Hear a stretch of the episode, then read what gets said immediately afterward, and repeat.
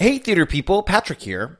So, we at the Theater People podcast are on a new mission to bring well known theater artists and their fans together in unique and affordable ways.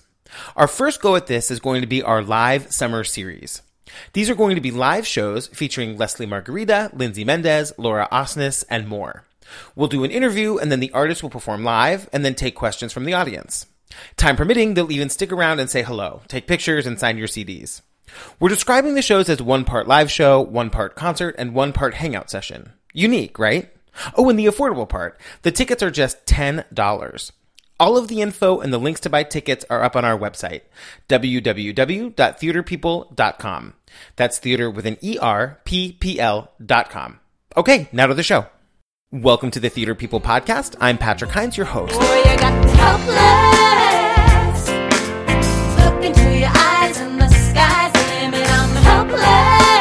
guys, we could not be happier to bring you today's episode featuring the divine, the lovely, the just ridiculously talented Phillipa Soo. As you all know, Phillipa created the role of Eliza Hamilton in last year's off-Broadway production of the smash hit musical Hamilton at the Public Theater. And this season she made her Broadway debut in the role. She first rose to fame in the title role of Natasha in the 2013 off-Broadway hit Natasha Pierre and the Great Comet of 1812. You guys, we have a really, really special surprise for you at the end of the episode. It's a first for us. It's completely related to our interview with Phillipa, but even she doesn't know about it. So stick around after our interview with her. I promise it will be worth it.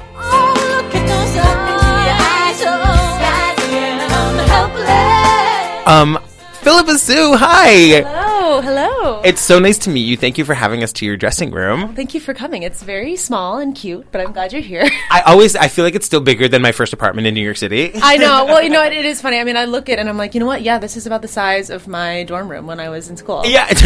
But it feels like a dorm here because we've got our little hallway. My sisters, we're so close to each other. We've each like painted our own room. We've got our decorations. I love it. I love it. It feels very homey. it is. If you take a peek into each room, you can kind of like see into everybody's personality by Oh, how that's they've decorated their room. Yeah. Well, we don't have much time, so we're going to get right to it if that's okay with you. Love it. Great. They're making calls on the um, on the system, so if you hear that, that's what that is. I love it. We're very, we're guerrilla. We're like a, we're a guerrilla independent podcast. it's great.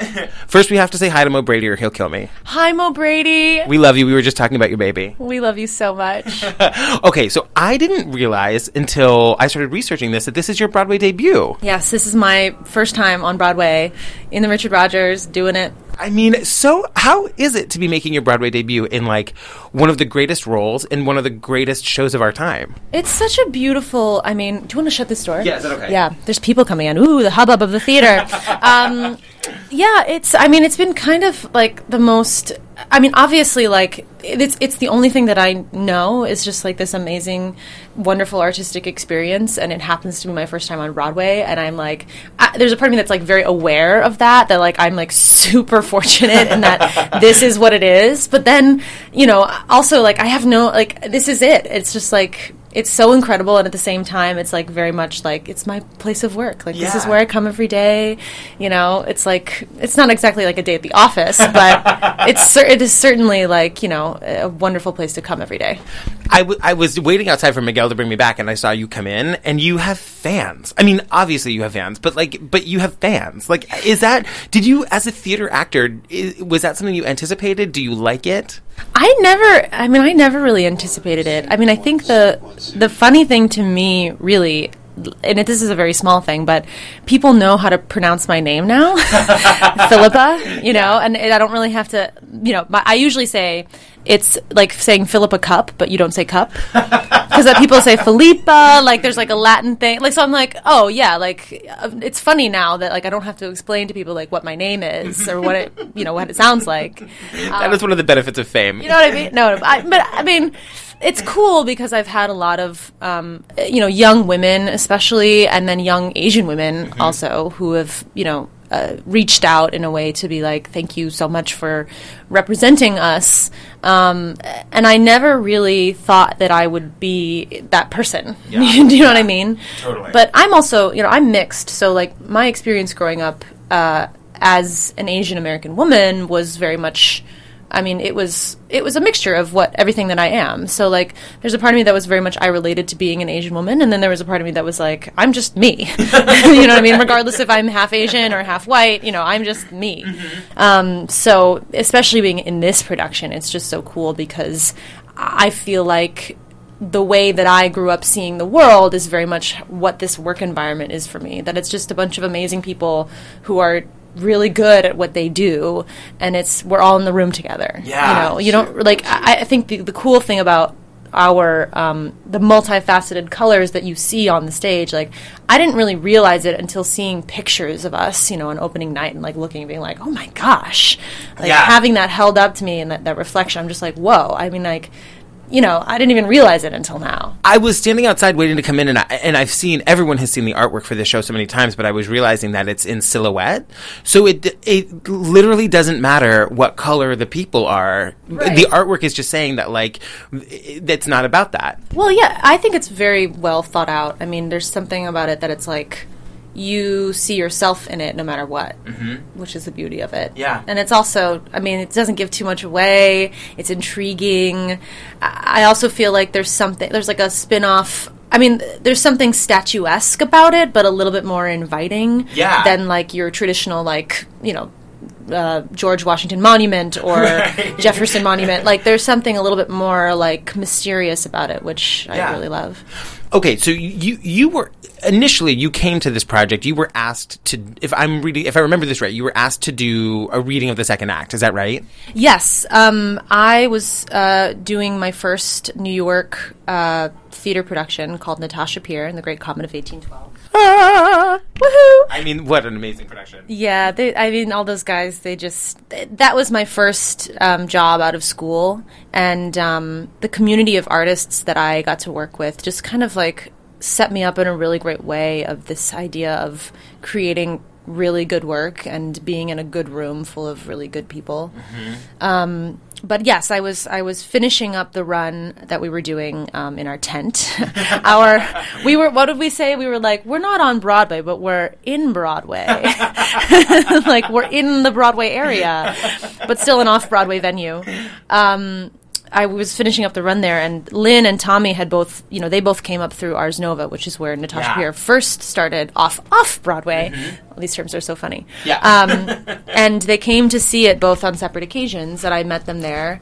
And um, Tommy called me. I had just gotten. I was living um, up in Inwood at that time, and I was at this restaurant um, that actually had this. Uh, I was eating brunch there, and it had this in the Heights poster, like up in the corner. Oh, wow. You know, like neighborhood pride, and I was like, oh yeah, that's so cool. And then literally like ten minutes later, as I'm leaving breakfast, brunch, whatever it was, I got a call from Tommy and it was like, would you like to come join us on the reading of Alexander Hamilton, or what was was then called Hamilton Mixtape? Yes. And I was like, sure. He's like, you may have remembered, you know, the video of, of Lin performing at the White House of the first song. Well, we've made a show of it, and we'd like to ask you to come do a reading of Act Two. I was like, that sounds great. Who am I playing?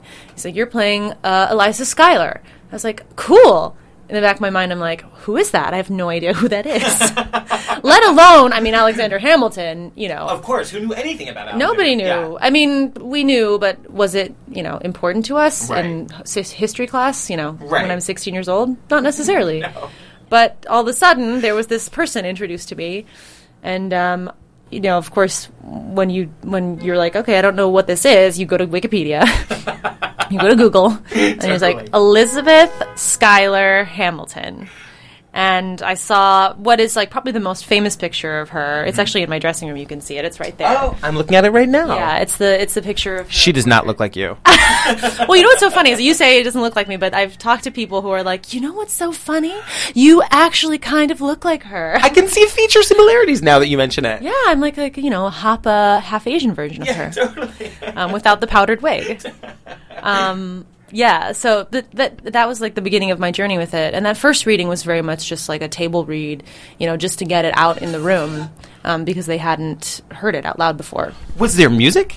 Yeah, it was all music. So okay, uh, what what what did you think when you when you heard this for the first time? I mean, I thought it was like nothing I'd ever heard, and also like everything I hear on the on the radio now, and everything that I love. And um, I I was just excited to. I, I mean, there's something about it that when, like, in learning the music, you start, it, you feel it in your heart, and you start to feel like the impulse and what are the actions behind it, which is the brilliance of you know Lin Manuel Miranda, and um, it was very collaborative in the room, and uh, it was a small group of us, but. Uh, at that point, the the very you know end of the show, I think we had gotten up to um, uh, just before the duel. Like it, it, Act Two was not complete at that point. So I had no idea at that point what Eliza did either. You know, for those readings, you kind of just do the base research. You're like, okay, what do I need to know about this person going into it? And then you do it. And for me, it was just Act Two. So I didn't even know anything leading up to it. Right. I, you know, knew that they had met and she was at home while he was at war, like the general revolutionary story of women and men.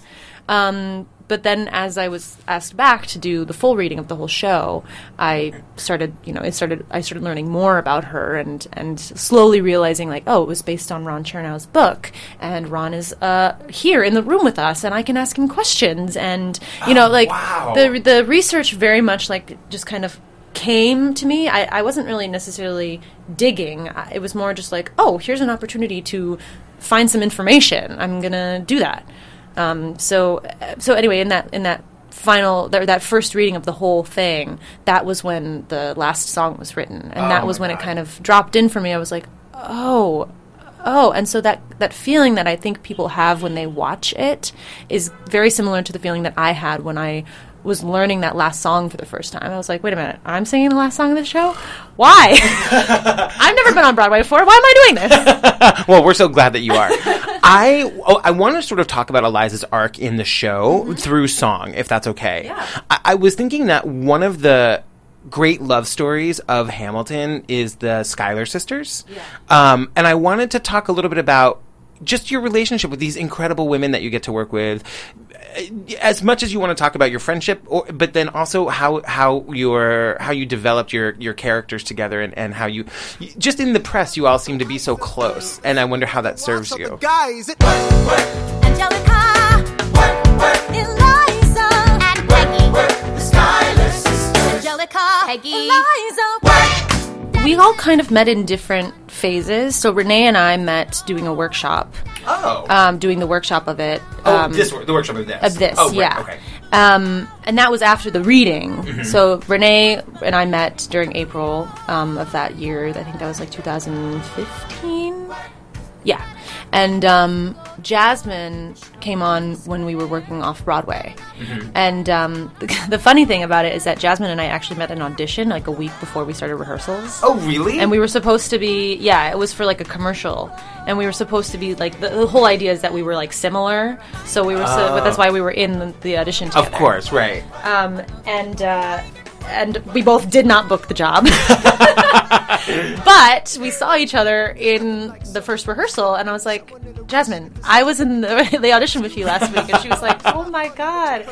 But we've all become super close because of the story of these sisters. Like, I think it's kind of brushed off on us the the close connection that they had, um, and also the fact that you know we shared a dressing room in the public, and we Oh, were all right. sitting next to each other, and um, we all come from very like we're all similar, and and and have a very you know similar sense of humor, which I think is what connects us. But we're all very different in terms of how we deal with situations and where we're coming from, and um, and and it's funny because the dynamic that you see on stage very much exists. But I think that we also switch those roles up a lot depending on what's going on. So like if I'm going through something and I'm having like a bad day, I'm like, you guys, like I just feel like I'm not singing like I used to, or whatever it is, whatever it is, whatever the daily you know thing that comes up, big or small, you know.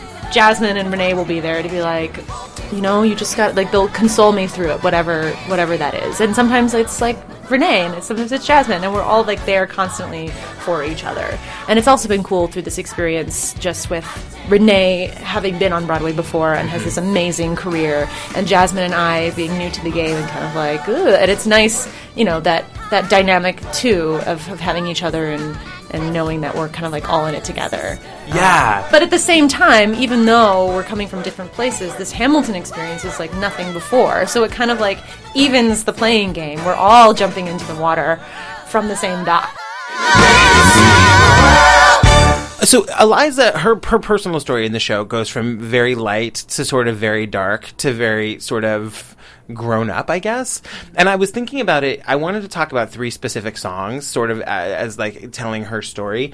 So I wanted to start by talking about "Helpless," Yeah. Uh, and just that gorgeous, gorgeous song. Uh, just sort of about what what it was like when you when you Phillipa heard it the first time, but then you as Phillipa the actress, sort of living in that moment of that song and sort of knowing what's coming for Eliza. How do you stay present, and how do you how do you enjoy telling that part of the story? Well, there and during rehearsals, there was a lot of discussion about um, the tense. You know, my father makes his way across the room to you. My sister made her way. Like, am I telling it as if it had already happened, or am I in it and I'm just describing it? And so, what we discovered was like the immediacy of it and the discovery in the moment of like, oh my gosh, and here's these letters, and and he says yes, and we're gonna get married, and it's all it's all happening in front of me as it's happening in front of the audience. Two weeks later in the living room, stressing. My father stone faced while you're asking for his blessing.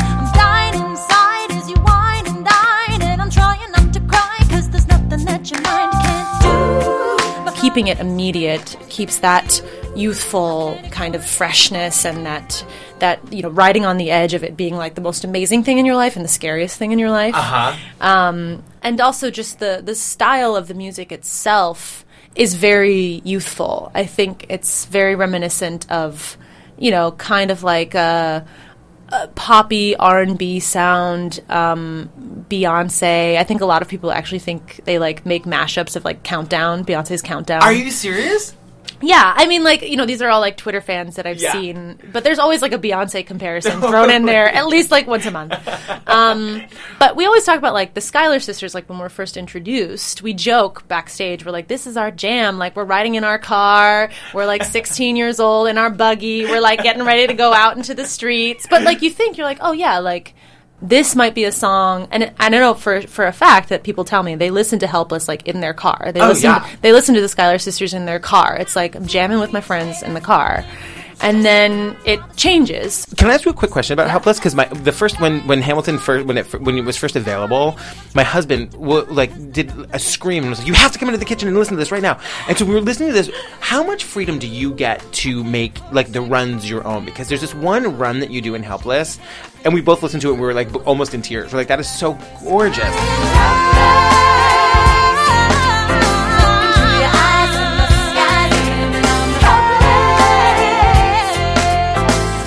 Was that written for you, or do you get to like make these songs your own? Um, well, they're they're kind kind of both. Um, it was really funny because I mean, Alex Lacamoire always reminds me of this, but he was like.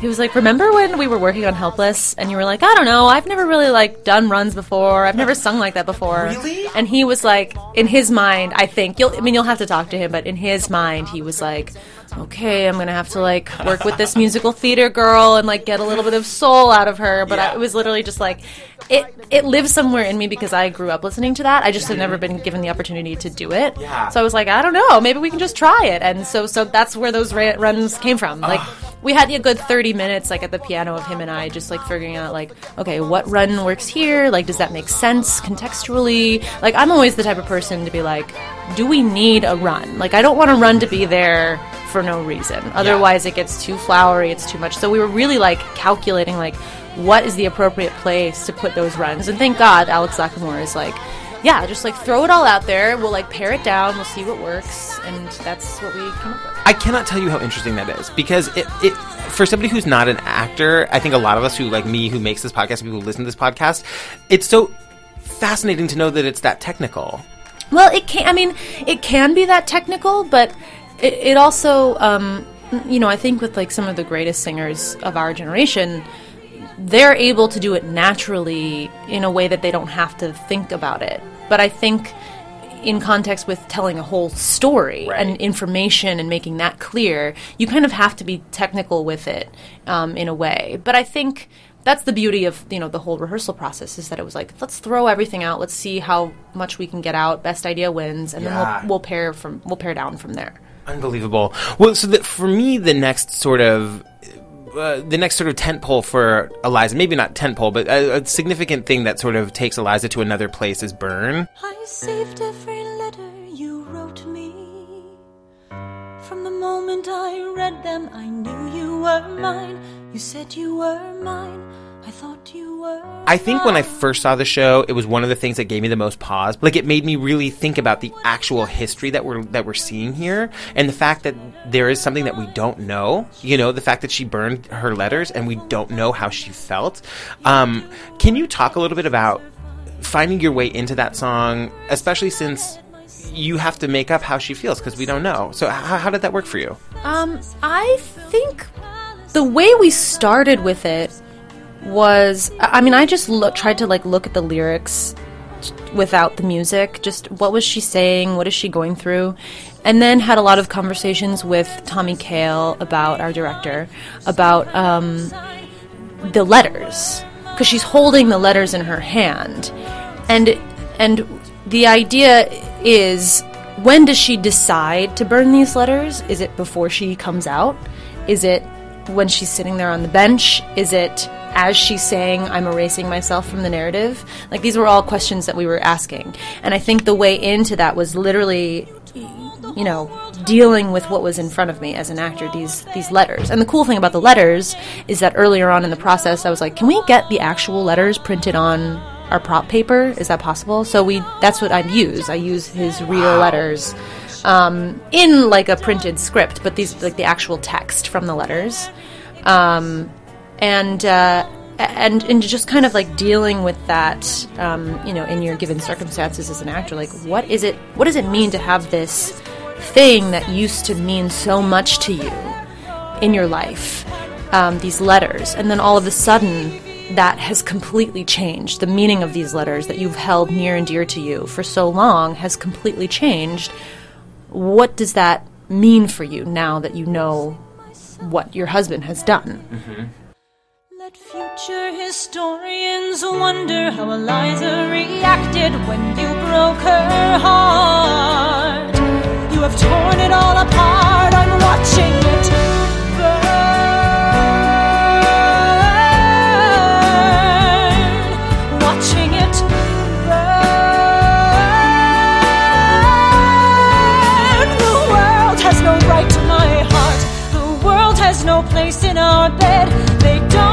to know what I said.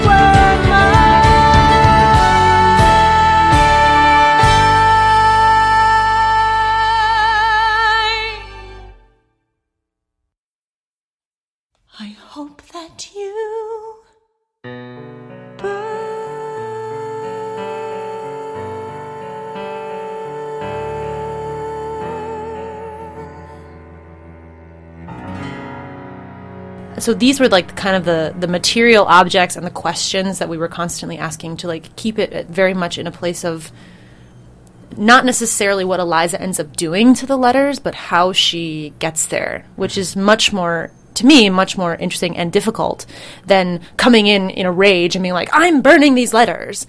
And and I say this like not as a coincidence, but I think it's also very appropriate, but that she has a very slow burn during the entire show from the beginning to the end. Like it tapers very slowly for her. Um, and I think that that that kind of drawn out journey because Hamilton's is such a flash, you know. I thought the contrast it, in the writing it lent itself to that, but also, you know, my choice to make it as um, subtle as possible in in sort of her discovery of who she is and what that meant for her. It makes the end so much more grand of a discovery. I mean, okay, so so then in Who Lives, Who Dies, Who Tells Your Story in the finale. I, I mean, when okay, so you're you were handed that at some point. Somebody said you're gonna clo- you're gonna close us out, and it, it, it I mean, it has to be the most powerful, one of the most powerful things I've ever experienced as an audience member. That that last bit that you sing. I mean, I was, I remember tweeting like, "Someday I will stop crying over Hamilton. Today will not be that day." I'm an emotional person. Um, Me too. how, how can you just can you just take us in, into that into that that moment with you? Um, in discovering that last song, or Yeah, and and and sort of like in your like one of my questions is like how did especially in the beginning how did you keep it together? Like how were you able to sing that without just sobbing? Oh well, I, I mean, it was hard. I, I mean, there were definitely moments in rehearsal. I remember. So we didn't really, and this is the the brilliance of. I mean, maybe it was just because we didn't have enough time, but we didn't really end up blocking it until very late in the rehearsal process, which I think is appropriate because I don't think. I don't I think Tommy knew that it was such a it it is a culmination of the experience that we have. So if we built what comes before that moment of Eliza, then it'll kind of freely flow. And then it was just a matter of shaping it after that. But there was one day in rehearsal I remember they were like because we would stop up to that point. We'd be like, okay, we didn't we didn't block the last number, so we're done. Yay, we're done with the run. Oh, but there was one day where they were like, let's just like go on. Um, and so we all kind of just like were in the room and we just kind of like made this semicircle and stood around. And um, I remember at that point there was still a section where I was reading the letter that Hamilton wrote to Eliza, his last letter. And there's this beautiful line in it that says, um, uh, "Fly to the bosom of your God," and uh, and it, basically it essentially says, "I'll meet you in a better world." Best of wives, best of women, adieu. Um, and I would read that out loud before launching into the song. So I think that still lives in me, even though the letter doesn't exist. That still lives in me when I when I am performing it now.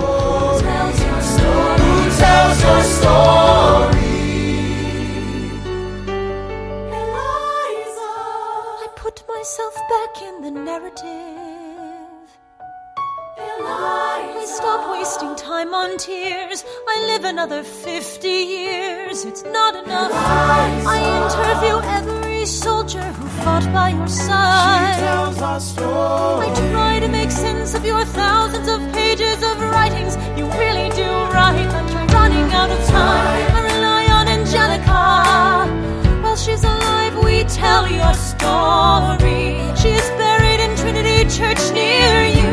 When I needed her most, she was right on time. And I'm still not through.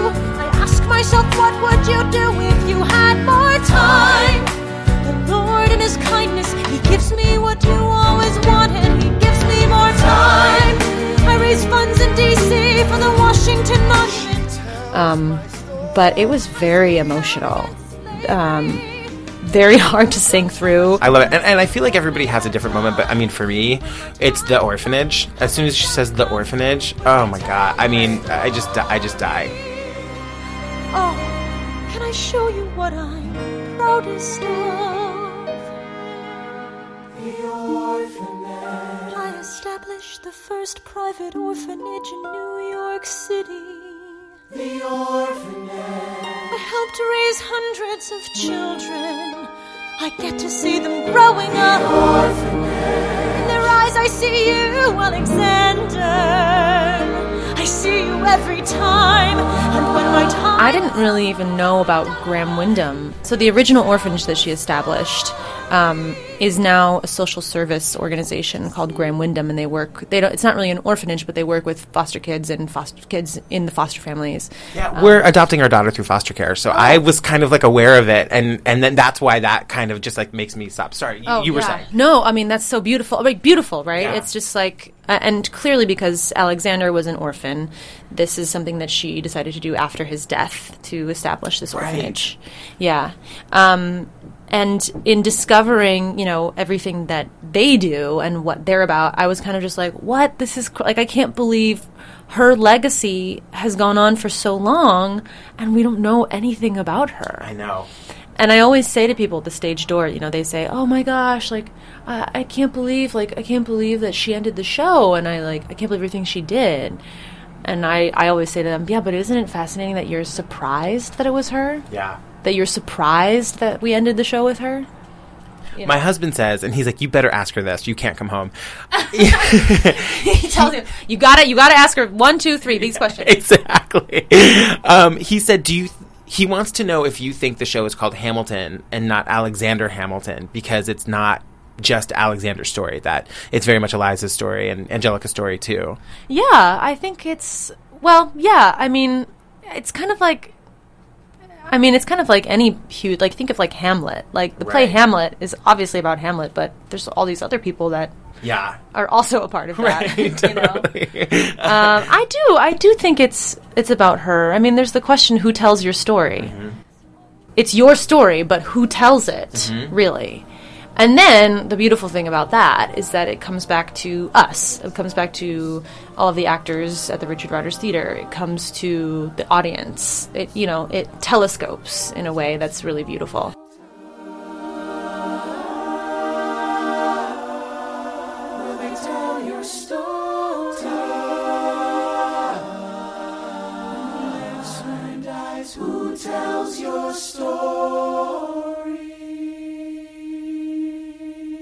Hey, theater people, Patrick here. So, remember I said we had a surprise for you at the end of the episode? Well, here it is. We agreed with Phillipa that it's weird that we don't know more about Eliza's legacy and how her work lives on.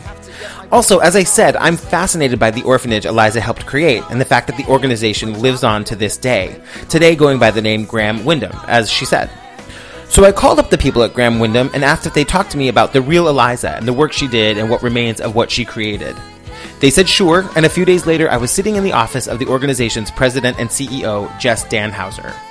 He shared some fascinating history, but also talked about Phillipa and the work she does with the organization, and what Hamilton the Musical has done to shine a light on this really special and important organization. Here's our conversation.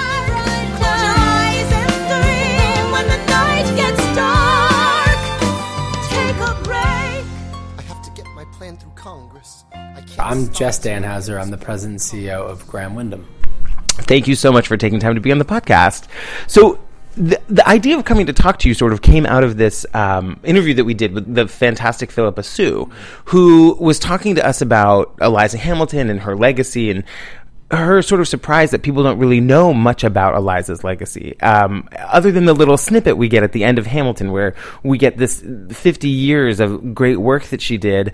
Um, you know, and and one of the linchpins of that is the orphanage, and uh, turns out the orphanage has morphed into this great um, organization that still exists, which is Graham Windham. So, can you tell us a little bit about the organization and how Eliza is connected to it and her, her legacy? And we'll just sort of start there. Sure.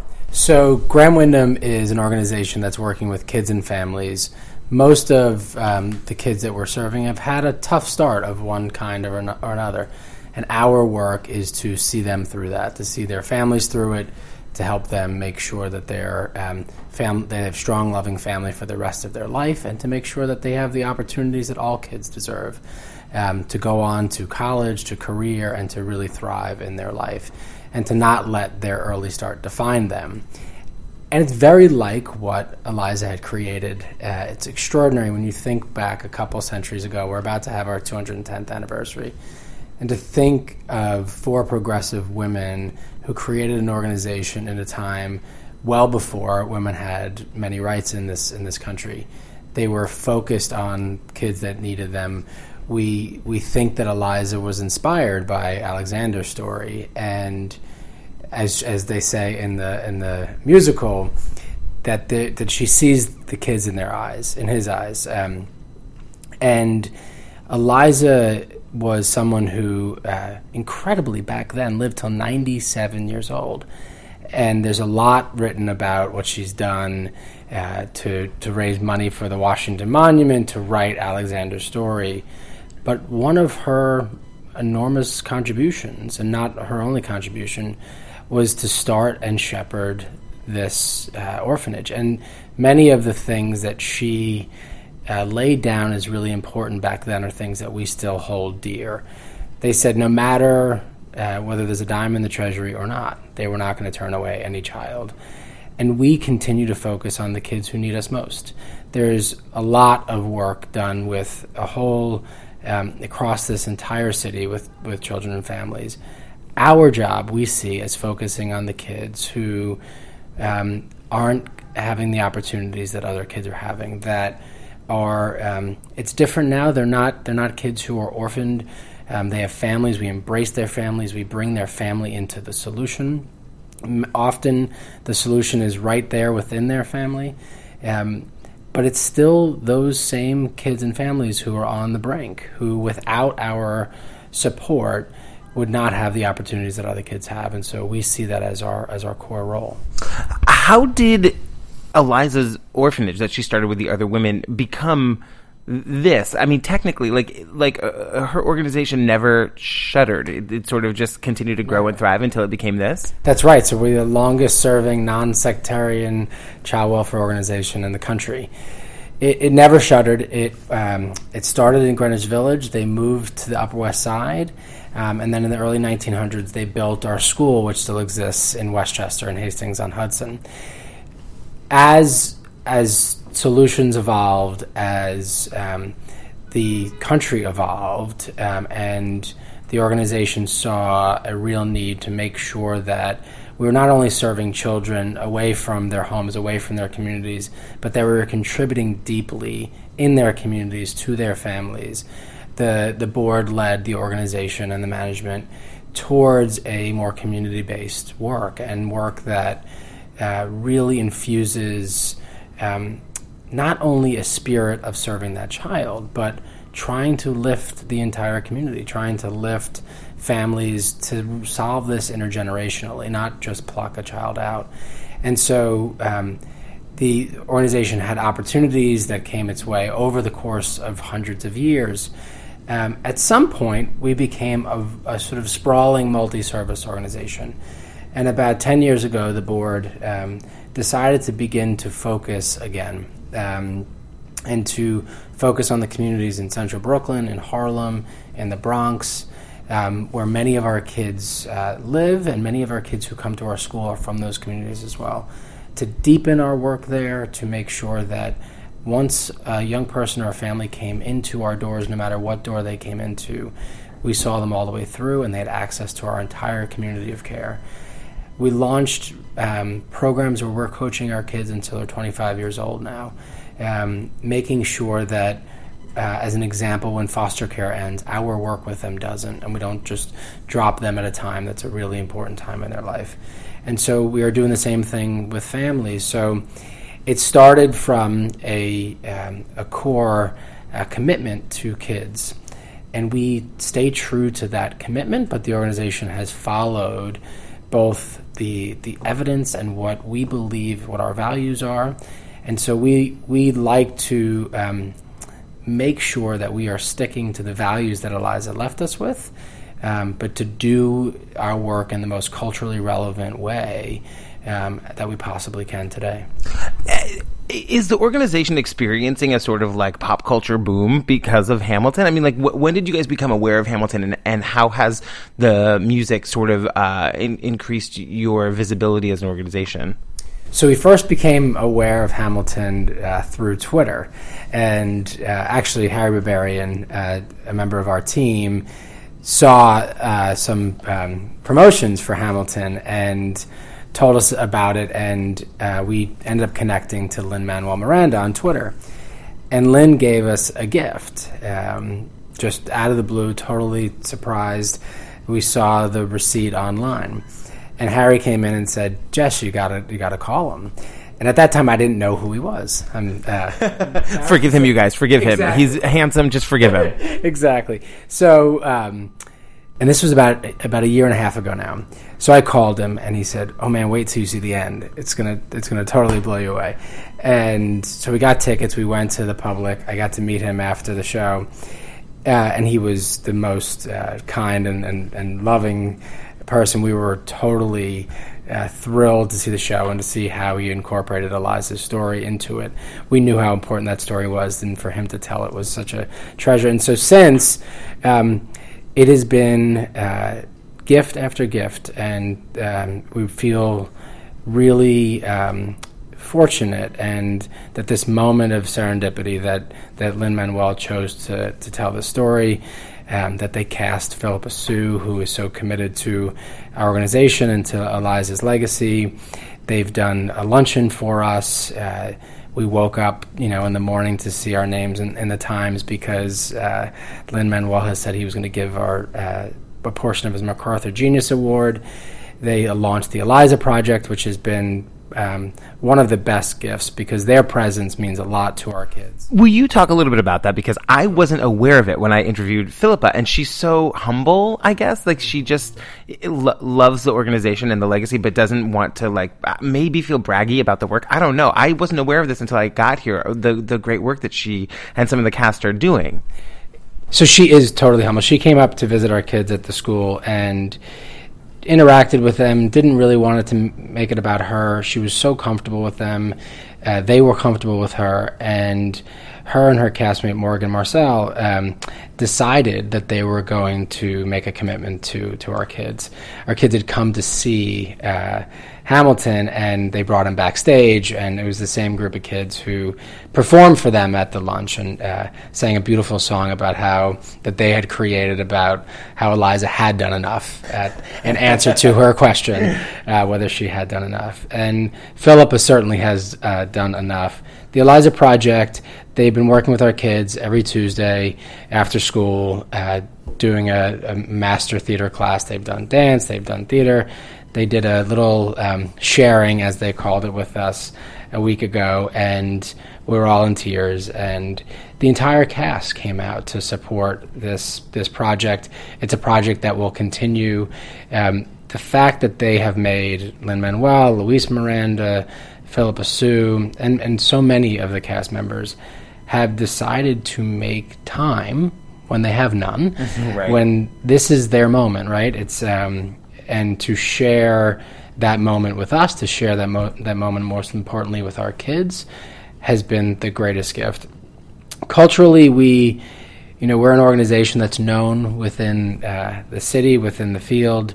Um, obviously, we have an important history, but there's nothing like um, being connected to Broadway's hottest hit, and um, we feel um, wonderful that they have been so thoughtful about how they share our message, and that it really is um, not about the organization. It's about our kids and families, about this commitment that we make to making sure that we see our kids and families through. And the um, Lin and Phillipa have been so clear that that's what they care about, and we have a lovely relationship with them, uh, and it's all really focused on on how do we give more opportunity to our kids. Our kids are extraordinarily capable.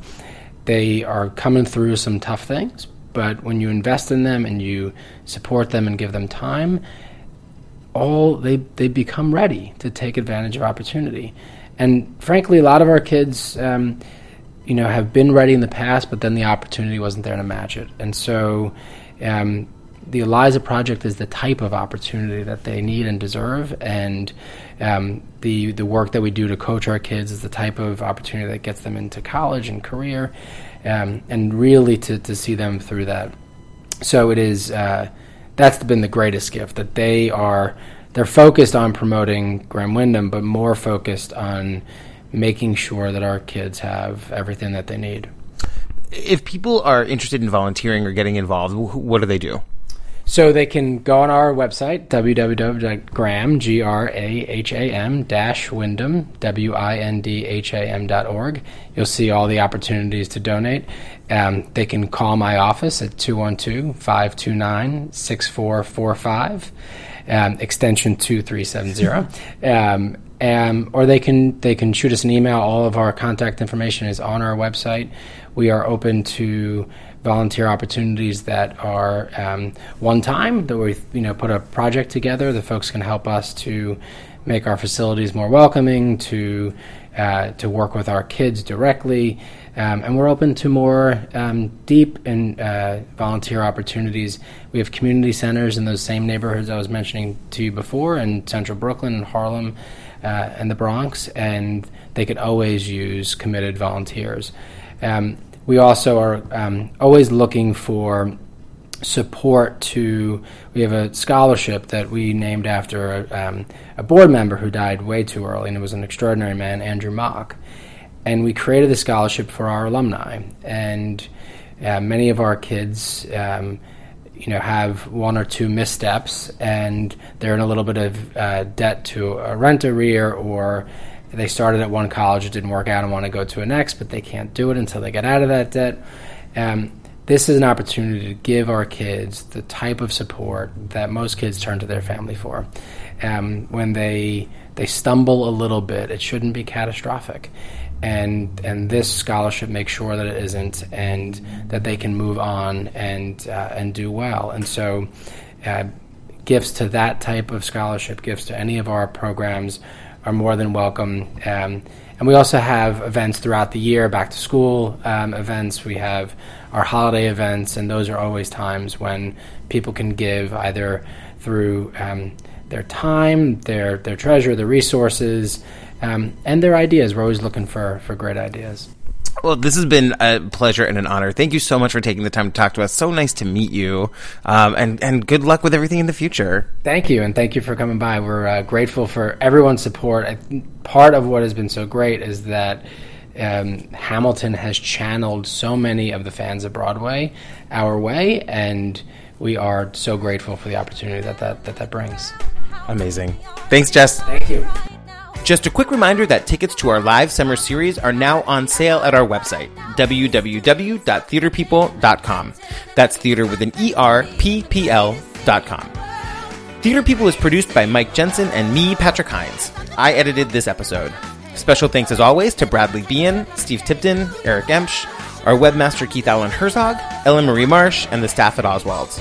Oh, and thanks again to my friend Mo Brady for connecting me with Phillipa. I used to take class at the gym with Mo. That guy is half my size and can lift about twice as much as me. He's a beast. We'll be back in soon, very soon, with someone amazing. Until then, tell your friends about us. Let's get the theater community talking.